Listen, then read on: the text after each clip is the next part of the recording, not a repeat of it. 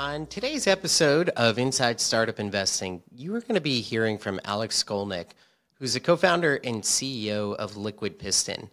I first met Alex probably almost five years ago now, and they've been at it ever since, making progress every year, continuing to raise capital, and really growing the business.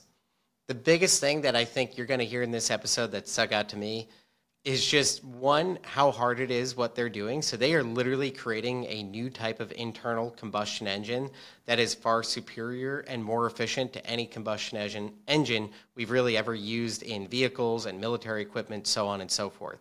Um, it's a really innovative technology that came out of uh, several MIT graduates and they've been at it for years and it's finally starting to pay off. Uh, just to give you a sense I don't think people realize sometimes how hard it can be to start up. But these folks, over the past many, many years, had raised about $30 million um, in grants and actual revenue sources from the military. But it's really hard to get funding from the military, right? You have to prove a lot of things to convince the military to work with you. Uh, and in the last couple of months alone, they've signed over $35 million worth of contracts. So when we talk about progress and, and that compounding effect of building a startup and seeing the progress come together, sometimes it takes a long time to suddenly see those overnight successes, right? You may have heard of things like the 10 year overnight success. Well, I think these guys are kind of on that path, and that's what so excites me about the business is they have put in years and years of R&D, hard work, grinding it out, doing these grants with the military, and now they're starting to see those inflection points where they're really starting to grow the business. So um, really interesting story. Always great to see a team that's fighting through and making progress year over year over year. And, uh, and it's also just a, a really fascinating story that I think is worth listening into. So, with that, let's kick it off.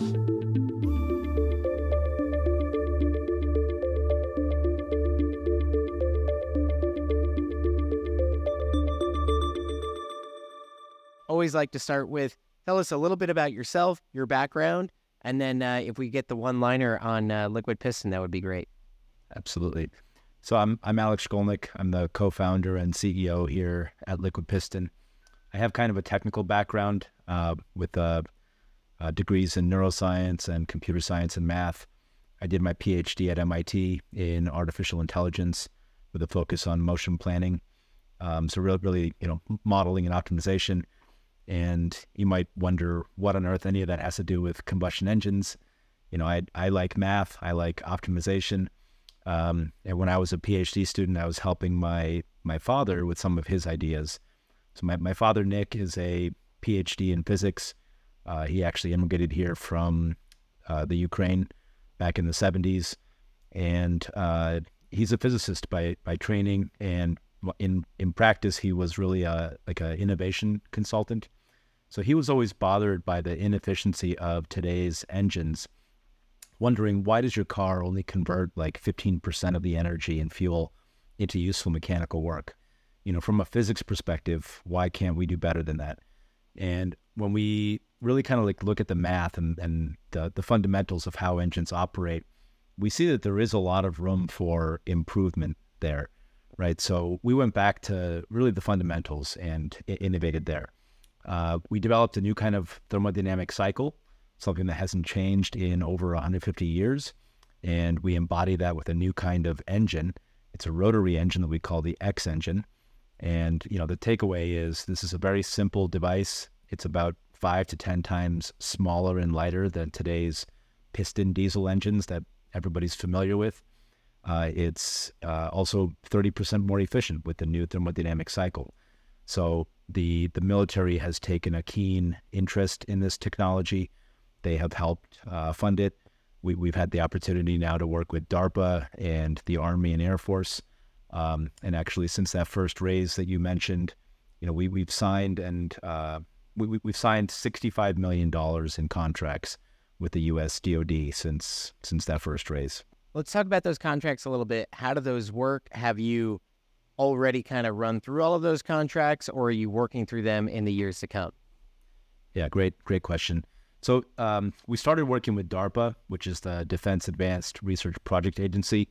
They're kind of famous for inventing things like the internet, um, mm. GPS technology, like we know it, you know, self-driving cars. So they, they really push forward technologies, uh, stuff that obviously can benefit the warfighter, but a lot of their technologies end up spilling into the commercial sector. So we we worked on um, three projects with them, and then we sort of graduated from DARPA and uh, began more work with the Army and and the Air Force. Uh, it's kind of unique that we you know we have so much interest from such a diverse set of players in the DoD. The DoD is really cool because they are a end customer. Um, and also they can help to fund the development, right? So they, they can do both pieces. You know, within the DoD, just kind of everywhere you look, they have needs for more power and more energy, and the solutions that they have available today, they're they're not adequate for what they're trying to do and what they need to do uh, in in in order to sustain defense. So you know, it's it's just we're solving a really immediate and painful problem that they have and with regards to the contracts, um, you know, most of the contracts, about $55 million has come in in the last two years. Um, and we just we just announced a new contract. You know, 35 million of that 55 was just signed a few weeks ago, um, and and that'll be funding us through 2026. So basically, we turned uh, profitable starting in 2022, and we expect to be pretty close to break even. We're not trying to make a large profit on these contracts, um, but they are helping to fund, you know, a, a significant portion of the development, at, at, least for the DoD applications through 2026. And those DoD applications, is that revenue or is that equity investments? No, the, the DoD doesn't do equity investments. So we are working with the the the venture arm of the Air Force, but this is a a contract in the end. Uh, so really, it's um, you know the, it, it's a contract with milestones. We have kind of monthly deliverables, and so far, you know, in in um, in executing all these programs, we have a hundred percent success rate in fulfilling our milestones.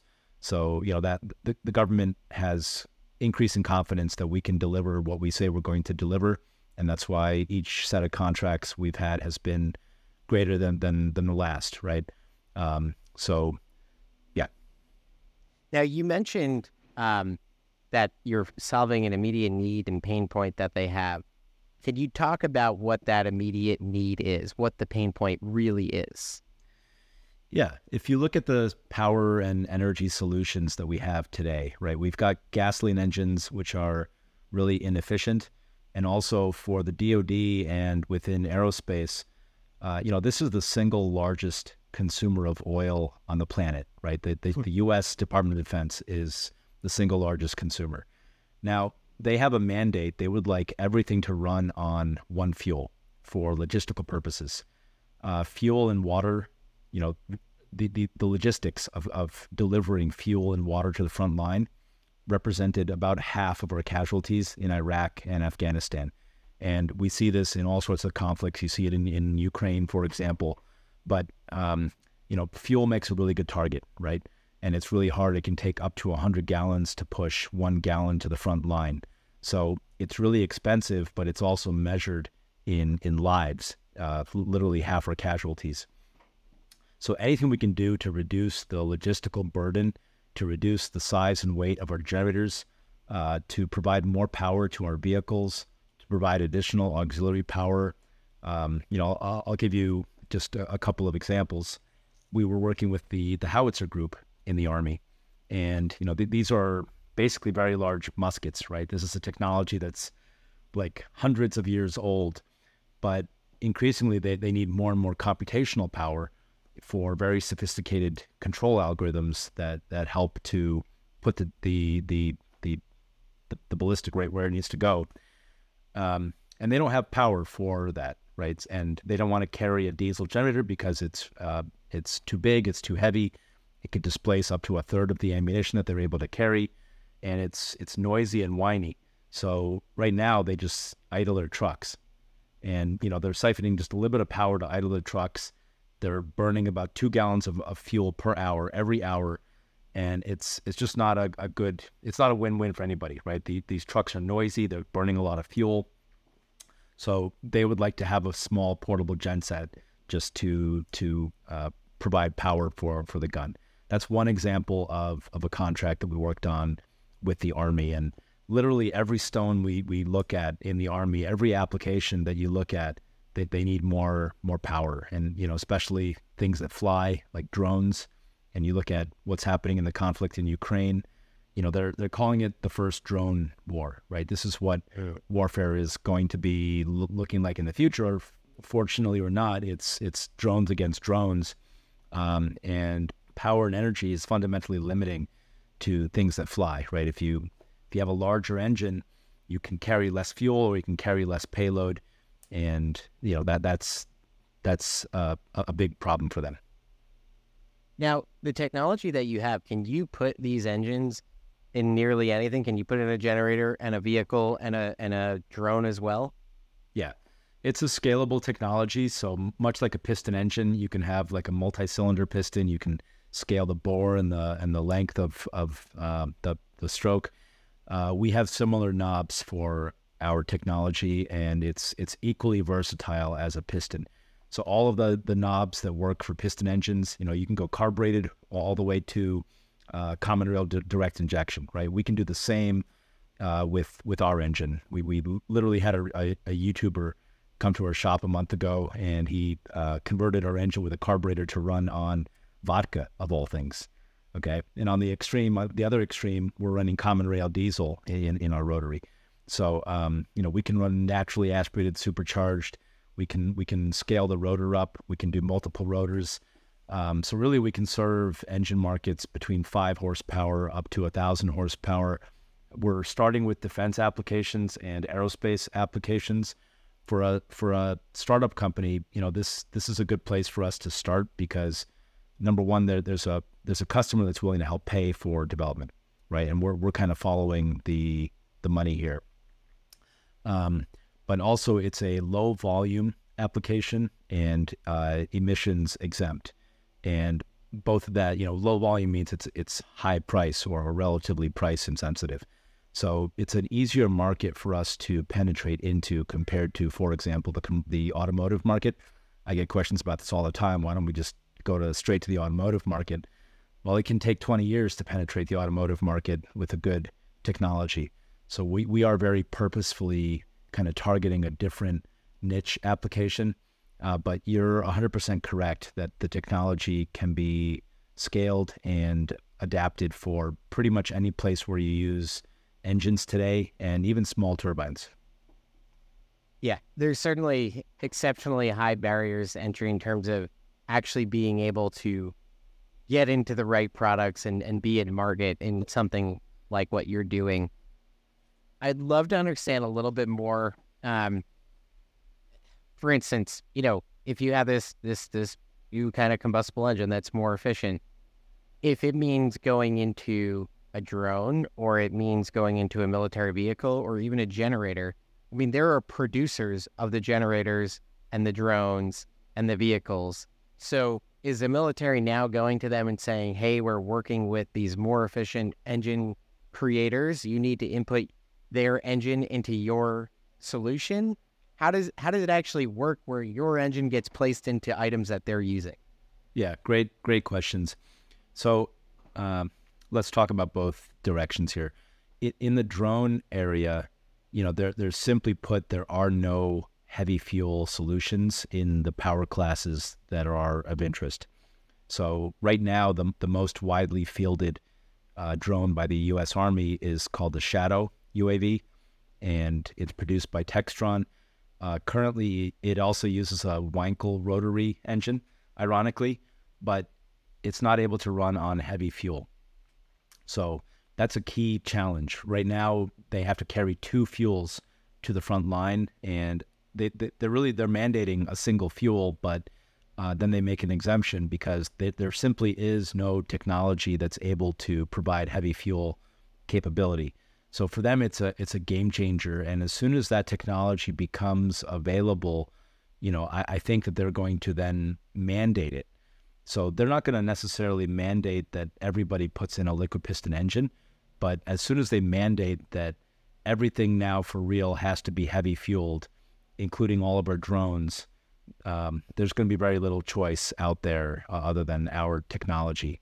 So that that's on one hand. On the other hand, you know, we we literally a, a lot of folks in the government are putting us uh, directly in touch with a lot of these integrators, and you know, our business model, we are not going to be a high volume uh, producer of engines necessarily. We we might produce engines in in low volumes initially for a few initial applications, and drones is a good one where you know you you might make a few hundred per per year um, but really, we're a business to business company. We're an IP company. We have 82 patents on the technology um, that, that are either granted or, or pending. And we provide engineering services. So we figure out what is the best engine and power solution, right? A lot of what we're doing is hybrid electric.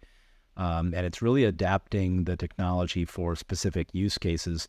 And our customers include the DoD, but now they're also in, including commercial entities. So these defense integrators, for example, or or non-defense uh, integrators, but aircraft manufacturers might pay us to develop a, a power solution for their application. And then the idea would be ultimately to license the technology uh, into production to to serve them.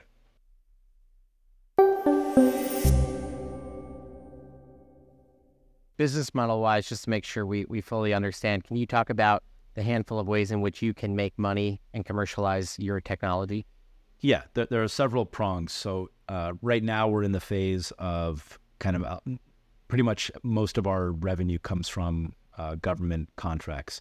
So the, these are engineering services uh, oriented for kind of research and development for government purposes, and we're we're using this and kind of reinvesting every every dollar of contract revenue that we get is basically helping to develop the technology and demonstrate it in, in various use cases for the DoD. Uh, moving past that, we we move into engineering services for uh, commercial companies. So uh, a lot of people don't don't know this, but when Ford, for example, or, or pretty much any of the automotive companies come out with a new engine, they hire one of a handful of consultancies that handle most of the development work of, of an engine, or you know they, they might split it 50-50. But uh, FEV, IAV, Ricardo, AVL, you know those four companies probably do 90% of the automotive piston engine development work, and these are billion dollar companies, and all they do is provide engineering services, and you know it, it it's expensive and time consuming to develop a new a new engine. So in that that's our second revenue prong is providing these engineering services, and we can put teams of engineers around different applications and have it uh, funded by the customer. And then the third piece of this is licensing.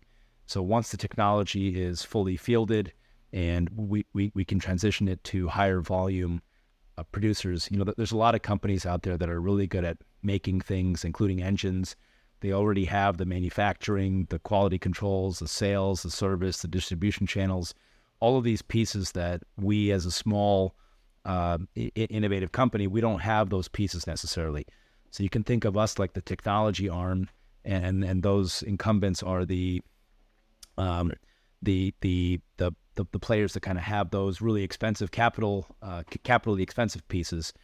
Um, but what we're left with is licensing, which is a very high profit business model.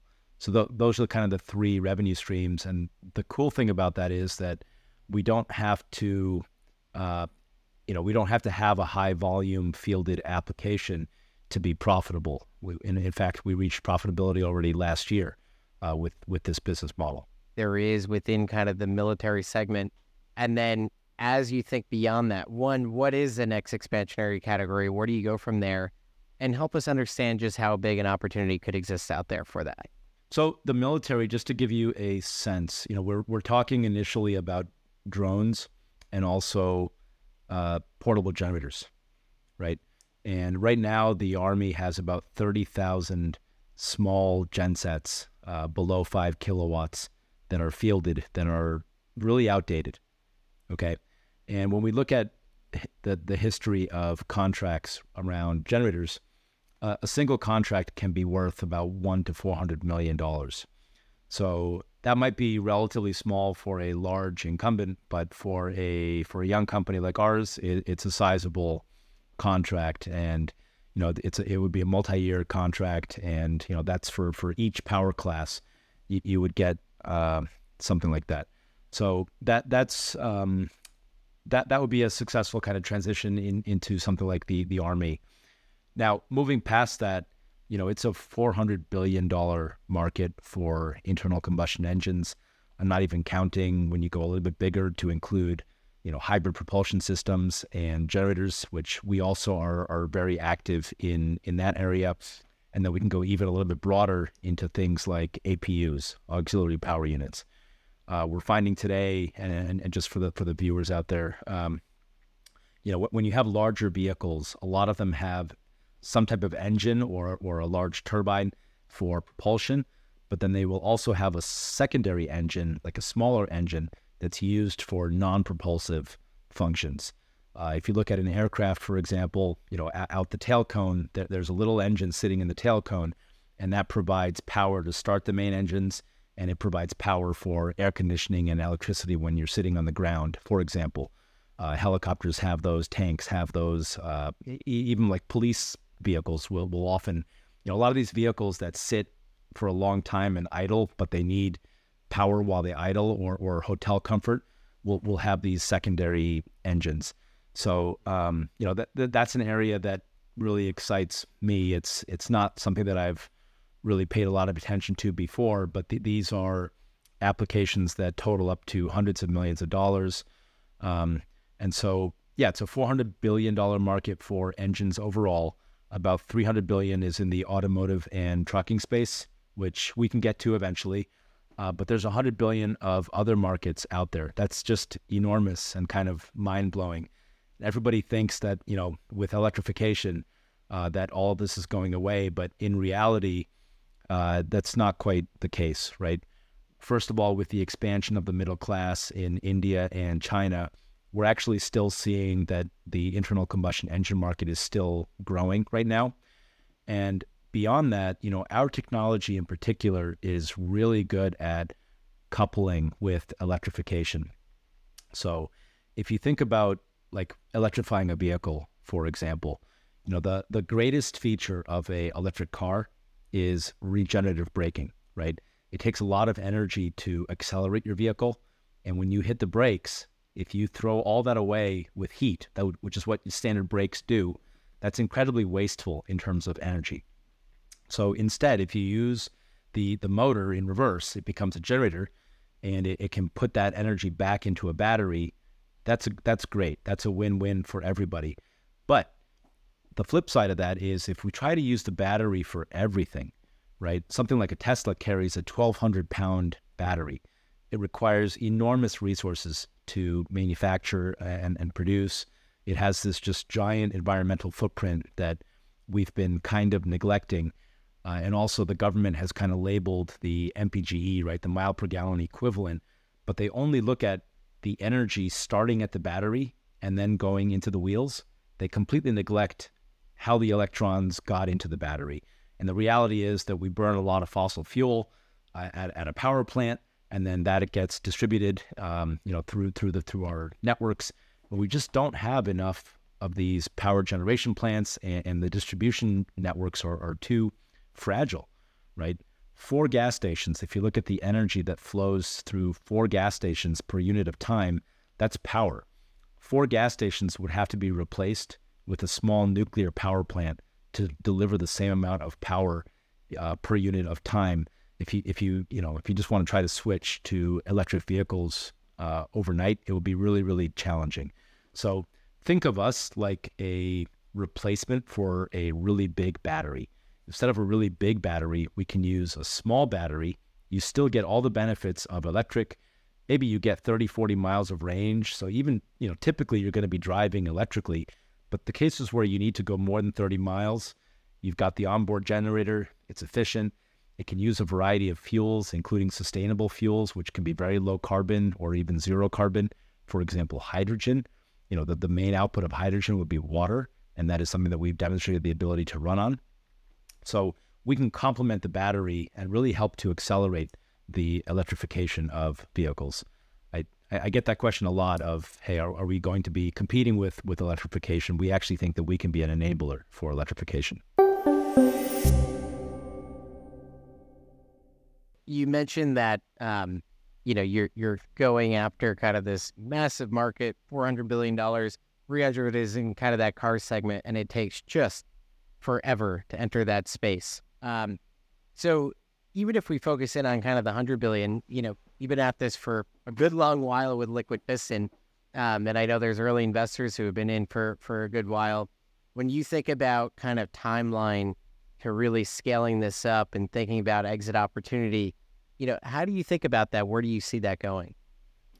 Yeah, th- those are great questions. Um, so we are in kind of advanced stages of, of delivering prototypes to the Army, right? Like advanced prototypes.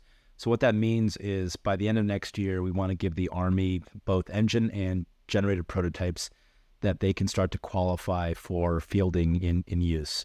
So we're getting we're getting a lot closer to a fielded uh, application. You know, my, my best estimate, and this is just an estimate, would be about two to three years towards something that can be uh, fielded. And again, our, our business strategy is to be very kind of uh, targeted and uh, go, go, after initially a low volume, kind of a high price, low volume application, get our footing there. And then uh, we, we have a, a, strategy to scale rapidly by applying engineering services. We, we can have relatively small, you know, focused teams enter a lot of markets quickly with a large number of partners and really leverage partnerships to accelerate that that adoption. So I I think we're well on our way. And and just to take one step back, I, I'd love for you to explain, you know, some of the processes and things you've had to go through to get here, because commercializing really inventive technology, whether it be in the military or in vehicles and all these things, like we said, is a really slow, really challenging process. So it's not like you're just sitting there, you know, twiddling your thumbs. I, I know that you guys are investing, working really hard to make this happen. Talk about some of those steps that led to getting 35 of the 65 million you've ever gotten from the military happening within the last few months. What did you have to do to get to this point? Oh, there, there's just a tremendous amount of work, and, and we have really a tremendous team uh, behind us, and you know the the employee team is fantastic, and then we have an army of consultants and contractors uh, that you know. So it, it's a, it's a whole army here that is what's making this uh, happen, um, and and there's a lot that goes on behind the scenes. You know, first of all, we were um, in pursuit of a new thermodynamic cycle. So talk about a moonshot project initially, right? This was a science project in, in its early days of, hey, how do we fundamentally change the operation of an engine? And there was a, a lot of iteration. Uh, you know, we, we went through four different cycle architectures before converging on on the X engine. And even today, you know, we have a, a skunkworks department, kind of a, an internal department that my father leads that is uh, working on stuff that's five years out right? So we have this constant pipeline of innovation, and we've gotten really good at designing and, and building and testing things. Uh, now we have a machine shop in house. We've got you know five full time machinists and a lot of CNC capability. You know, during COVID, that became a real challenge for us was getting getting parts on time uh, from suppliers. So we we literally just bit the bullet and, and had to invest in that. Uh, at, at some point, you know, we we foresaw a bottleneck in testing, and we invested in in a complete testing infrastructure. And now I'm seeing that again. So we're we're basically going to be tripling the size of our uh, testing uh, team and department. Uh, in the last year, we've been adding a lot of specialists in different fields. So we we have a, a seven PhDs, actually eight PhDs on the team. We have a PhD in thermal sciences. We have a machine learning uh, PhD. We have a material science PhD. So there's all these different fields that are kind of coming together to to make this work. And financing has been a crucial element for us, right? So these DoD contracts, you know, what you see in the news as a $35 million contract, it it's probably two to three years in the making. right? There, there's a lot of people involved on our side, a lot of people on the government side that are are making that that happen. Vehicle segment that we were talking about, um, just because I feel like probably get one of the best answers you get out there. Um, you know, end of the day, your technology should very much make it way more possible to get very good mileage, you know, per gallon of gas and help with this whole movement towards using less fossil fuels. Mm. So, from an outsider's perspective, you go, why would they not want to use a technology like this? Like, I don't get it. Can you talk about some of the reasons why it takes so long? Is it safety driven? Is it OEM supply chain driven? Is it just fear of change? Like, what is it that's preventing the adoption of something like this in that segment? Yeah, it's a it's a combination of a lot of what you said. Uh, you know, we we've spoken to almost every car company out there, uh, and and by the way, when I say that we're not pursuing automotive, it's it's really that we, it's not something that we are like actively pursuing as our number one opportunity. We're we're still having a lot of conversations out there. We're still under uh, uh different kinds of agreements with with different car companies. The only car company that I really haven't spoke to that I've tried to speak to is Mazda. Ironically, they they have the Wankel rotary engine, and they, they say you know LiquidPiston. You're not a you're not a Wankel rotary. We don't want to hear it. so they they won't even talk to me.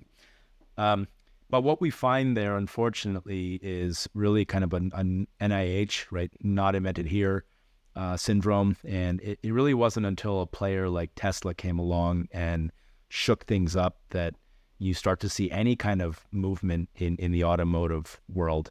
So it, it's just a, a, a challenging, uh, very conservative space to, to really drive change.